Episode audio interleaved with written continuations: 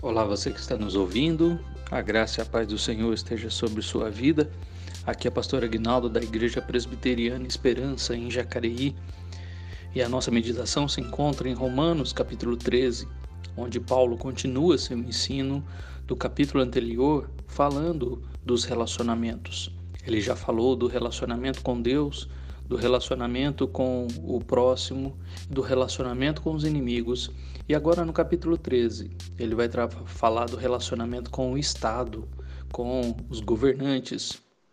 Deus estabeleceu três instituições: o lar, em Gênesis dois, de dezoito a vinte e cinco, o governo, em Gênesis nove, de um a dezessete, e a igreja, em Atos dois. Nessa epístola, Paulo se dirige a cristãos que se encontram no centro do Império Romano. A essa altura, as grandes perseguições ainda não haviam começado, mas estavam a caminho. O cristianismo ainda era considerado uma seita do judaísmo e a religião judaica tinha a aprovação de Roma. Mas um dia seria extremamente difícil, se não impossível, um cristão manter-se leal ao imperador. Não poderia colocar incenso no altar e declarar: César é Deus. Em nosso tempo, há quem instigue tumultos e revoltas em nome de Cristo. Tais pessoas afirmam que é uma atitude cristã desobedecer à lei, se rebelar contra as autoridades e permitir que cada um faça o que parece certo a seus próprios olhos. Neste capítulo, porém, Paulo refuta essa ideia, explicando quatro motivos pelos quais os cristãos devem se sujeitar às leis do Estado. Primeiro, Paulo vai falar que é por causa do castigo, dos versículos de um a quatro. Foi Deus quem estabeleceu os governos do mundo, como vemos também em Atos dezessete, de vinte e quatro a vinte e oito. Isso não significa que seja responsável pelos pecados de tiranos, mas sim que a autoridade de governar é proveniente de Deus. Foi essa lição que Nabucodonosor teve de aprender de maneira mais difícil, em Daniel capítulo quatro. Resistir à lei é o mesmo que resistir ao Deus que institui o governo no mundo, e tal resistência atrai o respectivo castigo. Por causa da consciência também, Paulo vai declarar, dos versículos de cinco a sete. Essa motivação mostra-se um tanto mais elevada que a anterior. Qualquer cidadão pode obedecer à lei por medo do castigo, mas o cristão deve-lhe obedecer por uma questão de consciência. É evidente que, se o governo interfere na consciência, o cristão deve obedecer a Deus, não aos homens, como vemos Pedro também em Atos capítulo cinco, vinte e nove. Mas quando a lei é correta, o cristão deve lhe obedecer, a fim de manter a consciência limpa. E vemos vários textos referentes a isso em primeiro Timóteo um, cinco, primeiro Timóteo um, dezenove, três, nove, quatro, dois e Atos vinte e quatro, dezesseis. O terceiro ponto de Paulo, ele diz que é por causa do amor, dos versículos de oito a dez.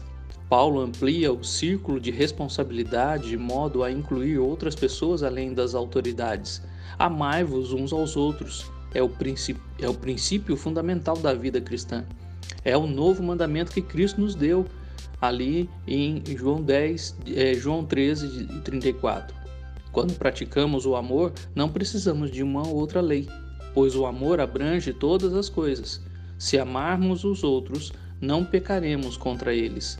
Isso explica porque o Novo Testamento não se refere com frequência aos dez mandamentos. Na verdade, o mandamento acerca do sábado sequer é mencionado em qualquer das epístolas.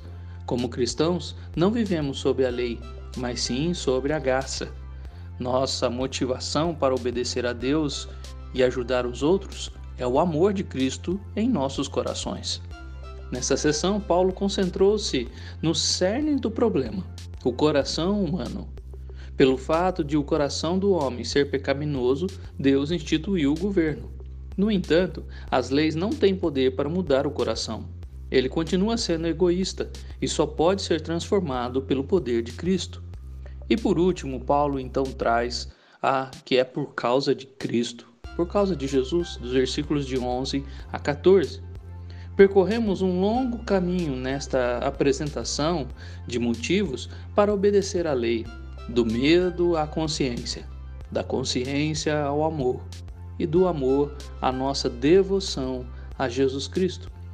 A ênfase é sobre a volta iminente de Cristo. Como seus servos, desejamos que, ao voltar, Ele nos encontre fiéis. A consumação de nossa salvação está próxima e o dia está raiando, portanto, devemos estar preparados. Diante da volta iminente de Cristo, Paulo dá várias admoestações. A primeira é: acordem! E pode ser relacionada a primeira Tessalonicenses cinco, de um a onze e também a Mateus vinte e cinco, de um a treze. A segunda é: purifiquem-se. Não queremos ser encontrados vestidos com roupas sujas quando o Senhor voltar. primeira João dois, de vinte e oito a trinta e três. O cristão reveste-se da armadura da luz, não das obras das trevas. Não tem motivo algum para se envolver com os prazeres pecaminosos do mundo. E por fim, Paulo admoesta: cresçam, no versículo quatorze. Revestir-se do Senhor Jesus Cristo significa tornar-se mais semelhante a Ele e receber pela fé aquilo que Ele tem preparado para a nossa vida diária. Nosso crescimento é relacionado à nossa alimentação. Por isso, Deus nos adverte a não dispormos de coisa alguma da carne. Se nos alimentarmos das coisas da carne, falharemos. Mas se alimentarmos o ser interior com as coisas nutritivas do Espírito, seremos bem-sucedidos. Em outras palavras, o cristão deve ser um cidadão exemplar. Nem sempre os cristãos concordam com respeito a questões e partidos políticos, mas todos podem concordar quanto à sua atitude em relação ao governo humano. E nesse sentido, precisamos dar o exemplo, dar testemunho diante do nosso Deus, para que os homens vejam a nossa luz brilhar e assim possam também glorificar o nosso Pai que está no céu. Que Deus use a sua vida diante dos governantes, que você possa ser um cidadão exemplar, dando a este mundo o exemplo do que é uma vida cheia do Espírito Santo. Que Deus te abençoe.